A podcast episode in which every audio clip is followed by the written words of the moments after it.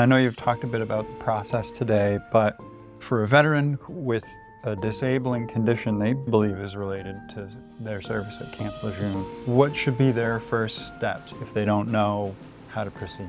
Well, there are several ways to go about this, obviously, but the thing to do is to get a claim started. And the VA, for many years, would accept pretty much anything in writing from you saying you wanted to start a claim. But now you have to use a specific form. So, what you have to do is get the form. You can get it online. You can physically go to a VA office and get it. You can fill it out online, submit it that way. You can get a printed form and fill it out. You can get it online, print it out, and fill it out. But you have to have their form and you have to get that back to the VA either electronically or by hand delivery or by mail or however you want to get it there. Fax it to them, but you have to get it to them. Welcome to the Victory Over VA podcast, a podcast about empowering veterans to overcome denied disability claims. Each week, we deliver critical insights to help you understand the disability process, veterans' benefits, and how to take control of your legal rights. Now, here's your host, Tony Francis Jackson.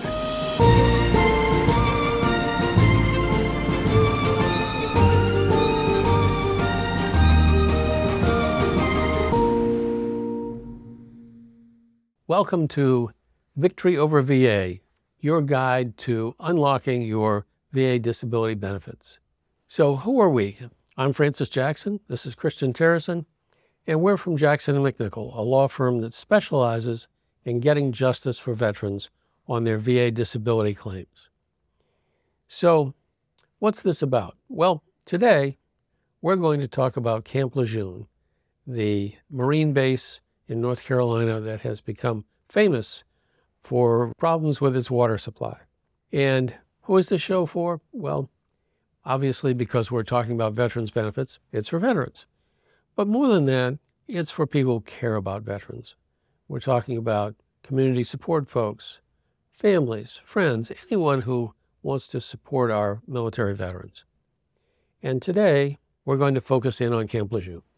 Okay, so I guess to start at the beginning, can you just give a brief overview about, you know, the history and significance of the issues at Camp Lejeune? I can. Camp Lejeune is a large military base in North Carolina. It was a huge Marine training base in World War II and has been added to and has grown since that time. There are some other related military installations that are now part of that base, in addition to the Marine training base. But what happened is, in the rush to construct that base in the heat of World War II, or to expand that base actually, in the heat of World War II, they took some construction shortcuts. And the result was that the water supply was not particularly well protected.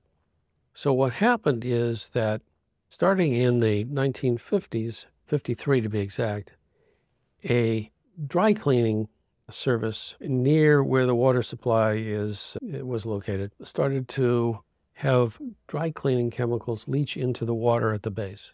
And it, that's the first piece. But in addition, there became other chemicals and toxicants that were leaching into the water. So from the period from 1953 up until 1987, there are various chemical contaminants in the water in Camp Lejeune. You may have seen folks on television. There's been a couple of shows where news folks talked to survivors and they would talk about how the water would sometimes be brown and smell bad. They would want to let it run for a while before they actually used it. But the bottom line is that the water supply was contaminated. And so what happened is that folks who lived on the base or worked on the base, and that's both military and military related folks, such as uh, military families in housing, and civilians who worked on the base, were all exposed to the contaminated water. And that's where this all starts. Okay. So, What are the primary health conditions that the VA has recognized as being related to these exposures at Camp Lejeune? Well, obviously, there are a whole bunch, but it's really too long a list to just reel off. But the primary ones that are particularly bad, I guess is the way to put it, are cancers. There are a whole series of cancers. There are other things. There are neurological conditions. You know, there's an entire laundry list of conditions. But the Camp Lejeune issues actually go beyond the scope of our VA related practice. What is going on with Camp Lejeune now there's a special law that was passed. It's part of the PACT Act. And it does a couple things. First off, for those who were in the military and were stationed there in the relevant period from 53 on for more than 30 days, the law creates a presumption that certain medical conditions were caused by the exposure to the contaminated water so that if you were there for more than 30 days, normally for service connected disability benefits, you have to show an event or occurrence or illness in the service. You have to show current disability. And you have to have a medical opinion connecting the one to the other and explaining that it's at least as likely as not that the current condition is related back to something that happened in service. What the presumptions do is to leap over that middle piece and assume or presume that if you were there and you now have this particular condition, it was caused by your exposure to the contaminated water. So you don't have to get a doctor to write an opinion proving that connection. And in this situation with Camp Lejeune, there are three real groups. First, veterans who were exposed can get veterans disability benefits. Second, anyone who was exposed, veteran or not, can make a civil claim, meaning they can file a lawsuit. They don't have to actually file it in court to begin with. They have to file a claim with the Navy. Marines are under the Navy in terms of how that's all organized. So that's why it's the Navy. So they have to file a claim with the Navy on the special form outlining the nature of the claim and what damages they're seeking and for what conditions. And one thing that everyone should be aware of is that there's a time limit. The time limit to file these claims expires in August of 2025. So there's less than a year, sorry, August of 2024. This, so there's less than a year left to file these claims. Now, the other groups, in addition to veterans, any person who was exposed, veteran, civilian, military dependent who was living on the base, anybody exposed to the water can file one of those lawsuits if they have a condition that falls within the presumptions or if they have a condition that they think they can prove was caused by the chemicals, regardless of whether it falls within the presumptions. And then, third, people who lost parents or other relatives who died as a result of that exposure can also file those claims. So if you are the child of a veteran or the spouse of a veteran who was living on the base, died from one of these cancers or other conditions, you can make a claim on their behalf. Now, the mechanics of those claims, as I mentioned, you have to file with the Navy. The Navy has a period of six months to look at the claim, make a decision. At the end of six months, you have the right to file a lawsuit. It has to be filed in a specific United States federal district court in North Carolina, the Eastern District of North Carolina specifically. And you can file that. The only limitation on the lawsuit is that it can only be for the conditions that you specified when you contacted the Navy made your claim, and it can only be for the amount that you specified when you contacted the Navy and made your claim.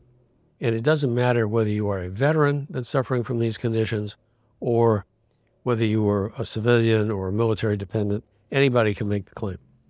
The wrinkle, if you will, for those who are veterans is that if you are receiving disability compensation benefits for one of those conditions, and you make a claim and you get either a settlement or you go and have a jury trial and you win, whatever the pot of money that you get from that claim, the VA will, from that point forward, withhold any veterans' benefits that are being paid for that same claim. So if you make a claim for a neurological condition and the VA grants it, they start paying you benefits, and you also make one of these Camp Lejeune claims with the Navy, and either you settle it or you win at trial, whichever. And you get a pot of money, call it, to make easy numbers, say it's $500,000. No, that doesn't necessarily bear any relation to anything. It's just an easy number. But say you get $500,000, and before that, you were found to have a neurological condition that was so bad that you were getting total disability based on individual unemployability. The Navy was paying you, or the mm-hmm. VA, sorry, was paying you $3,000 a month. VA will stop paying you $3,000 a month until you've used up that entire $500,000.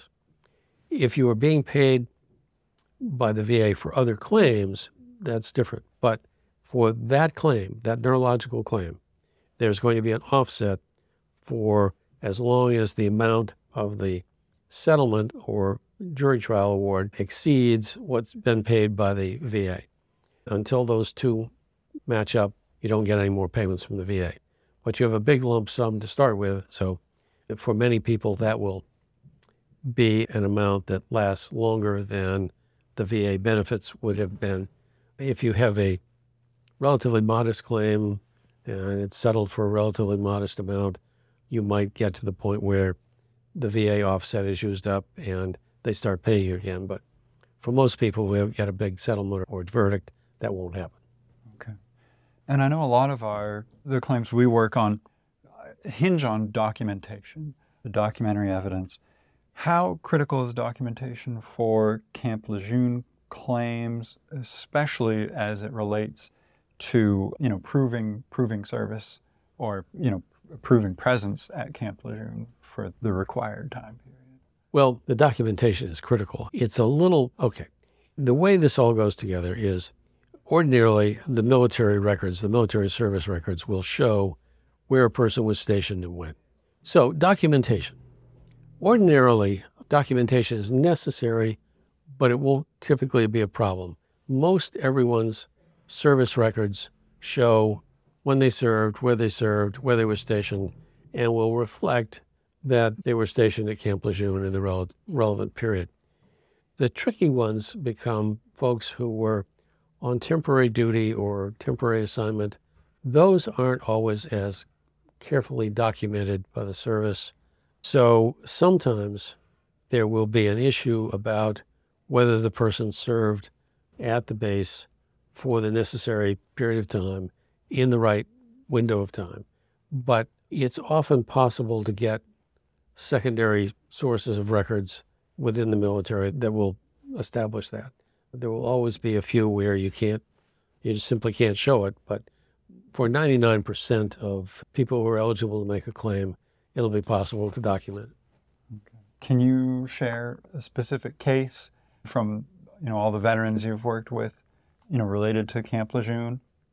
You know, I haven't personally done any of the Camp Lejeune cases, but we've had cases in the office where folks served there in the relevant period, were exposed, and have suffered from various conditions. The presumptive ones we don't see a lot. And the reason for that is that our practice is not usually involved in filing an initial claim. Typically, we're handling appeals. And in presumptive cases, most of those cases are granted, so they never get as far as an appeal and they don't get to us. But we've had some where there were various kinds of issues about proof, and they have made it to us. And the other ones that get to us are the ones that are not presumptive. That is to say, someone was exposed to the chemicals in the water, but for whatever reason, the particular condition that they have is not a condition that is presumed to be caused by the water. And the most common reason for that is that people have something relatively rare. It's helpful to understand how these presumptions come about. What happens is that presumptions are kind of at the end of a trail. It starts with exposure, then it starts with people developing symptoms and getting sick. And then when enough people develop symptoms and start getting sick, then the medical folks start to suspect that there's some kind of underlying cause. And in this case, it's chemical exposure at Camp Lejeune. So you have to have a big enough volume of the same kind of case before there's enough medical evidence for the scientists to say, wait a minute, you know, there are so many more people getting sick from this than get sick in the normal population that there's something special going on here. And then they can look back and say, well, wait a minute, one of the contaminants in the water there, or combination of contaminants for some conditions, is this, and it could cause this condition. And so you eventually get enough evidence built up that Congress can say, okay, we're going to presume that this is connected. But that's just a long way, a long-winded way of saying that for people with relatively rare conditions, there won't be a presumption because there isn't a big enough body of medical evidence. So for those folks, you have to go back to the basics and you have to show, okay, they were exposed to the contaminants. They now have this condition, and you have to get a medical expert opinion showing how those two are connected, that this condition is as likely as not caused by this exposure, and here's why. And in, I guess, with our large veteran population we work with day to day, what are some of the myths or misconceptions that you've encountered regarding Camp Lejeune? claims? There are two that are really common. One is that I was only there 30 days, 60 days, 90 days, and that's not enough exposure that I should have gotten sick. And so whatever I've got is unrelated. That's uh, a misconception that's out there. And Congress has looked at that issue and said, well, we understand that if you were only there one day, it probably didn't make you sick. If you were there six months, there's a pretty good likelihood that if you were going to get a condition from the water, that was enough exposure to get it.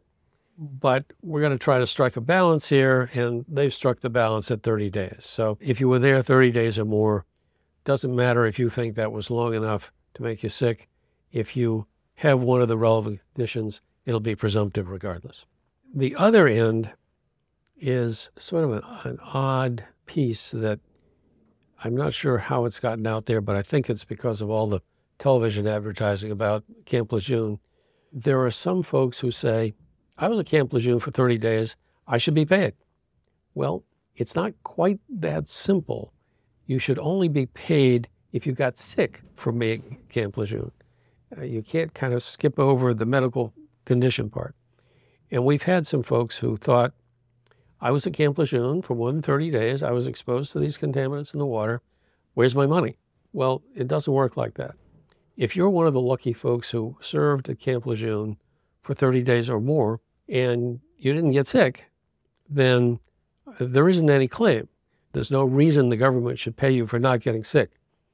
So that's the other end of the spectrum in terms of odd misconceptions about these cases. And I know you've talked a bit about the process today, but for a veteran with a disabling condition they believe is related to their service at Camp Lejeune, you know, what should be their first steps if they don't know how to proceed?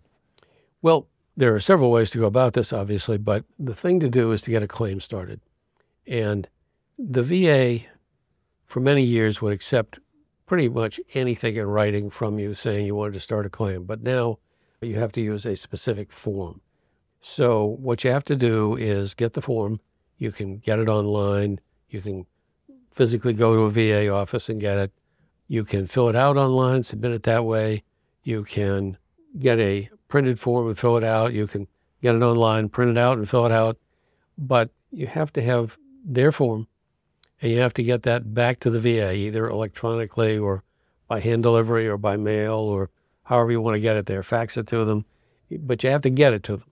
If you are concerned that you think you need more information about what claims you can make and how to make them and so on, there's a very simple VA form called an intent to file form. intent to file. That's the name of the form. And all that says is here's my personal information saying who I am and where I am and how to reach me. And I intend to file a claim with the VA in the next year. If you file that claim, what that does is to start the time from which the VA can pay you if they grant the claim. And you have up to a year to file the actual claim if that's the case. So, what I always encourage people to do is start a claim. The worst thing that will happen is that the VA will come back in a few months and tell you that they're denying the claim, and they'll tell you why, and you can then figure out whether you need to file a different claim, whether you need to appeal this claim, but start because this isn't like Social Security disability where if you file a claim today and it's ultimately approved, they can actually pay you benefits back to a period before you filed the claim, up to a year. With VA, typically, you can only be paid from the date you filed the claim, specifically from the first full day of the first month after you filed the claim. So if you filed the claim in the middle of the month, technically the earliest time that you could get your benefits paid if the claim is granted would be the beginning of the next month. But the point is, the longer you wait, the more months of possible past due benefits you miss out on. And I know the PACT Act represented a major change in how the VA is handling, you know, Camp Lejeune claims. With your experience and seeing how the PACT Act has impacted things, do you foresee any future changes in how the VA is handling these claims, or do you think the PACT Act regime will stick around for a while? Well, as I mentioned earlier, for non VA disability claims, for claims for civilians or for the loss of loved ones, there's a limited window in time from August of last year to August of next year to make these claims. If you don't get within that window, you're out. But for those in the VA, I think the PACT Act is probably going to be the definitive way of handling these claims for the foreseeable future. And I would just mention that the PACT Act is such a major expansion of what the government will compensate veterans for that the VA is currently on a huge hiring spree just to hire enough people to process these claims.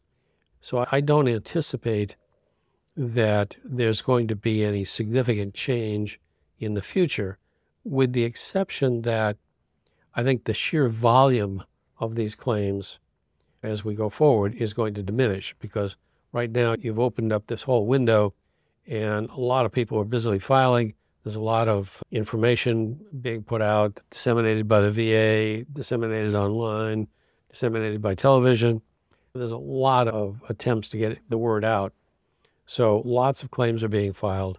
The latest statistics I saw from the VA suggest there are a lot more potential filers than there have been claims made but it's like anything else. Lots of those folks have died. You know, folks who were there in 1952, they typically had to be at least 18 by then, and they would be pretty elderly by now, as you can appreciate if you do the math. So it's a situation where not everybody who was potentially exposed is ever going to make a claim or have a claim made on their behalf.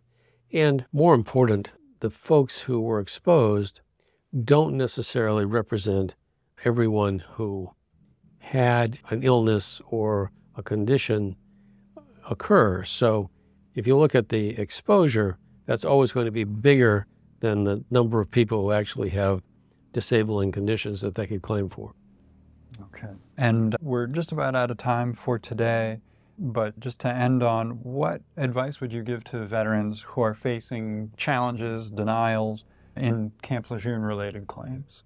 Well, if they're facing denials, they should appeal. That's the easy answer. The way the VA handles these cases is sort of the same way that insurance companies handle insurance claims.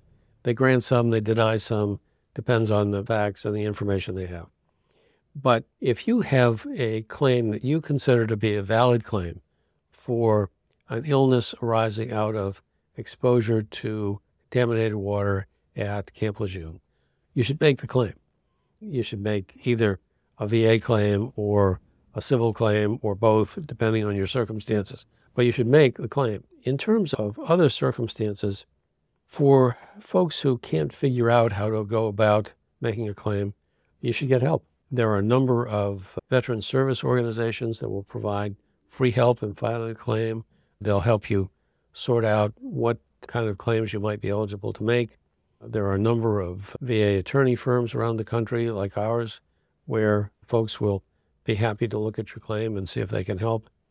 And for folks who just are struggling with how to put it all together and figure it out, uh, the best advice I think is to go to somebody who, who knows, whether it's a veteran service organization or an attorney or an accredited agent, but go to somebody who has experience in these things and sit down and take a few minutes to figure out here are the circumstances. What kind of claim is it that I'm potentially eligible, if any, eligible for, if any, and get something filed, even if it's just an intent to file. Get things moving. You can always improve upon it over time, but you have to start. All right. Well, that's it for Victory Over the VA today. Thank you for tuning in, and please subscribe and check back next week. We'll look forward to seeing you next week. Thanks for joining us this week on the Victory Over VA podcast. Make sure to visit our website, veteransbenefits.com slash podcast, where you can subscribe to the show in iTunes, Spotify, or via RSS, so you'll never miss a show. While you're at it, if you found value in this show, we'd appreciate a rating on iTunes, or if you'd simply tell a friend about the show, that would help us out too. If you like this show, you might want to check out our free consultation to see how we can help you with your denied claim. Simply go to veteransbenefits.com and fill out the form. You fought for us. Now let us fight for you. And be sure to tune in next week for our next episode.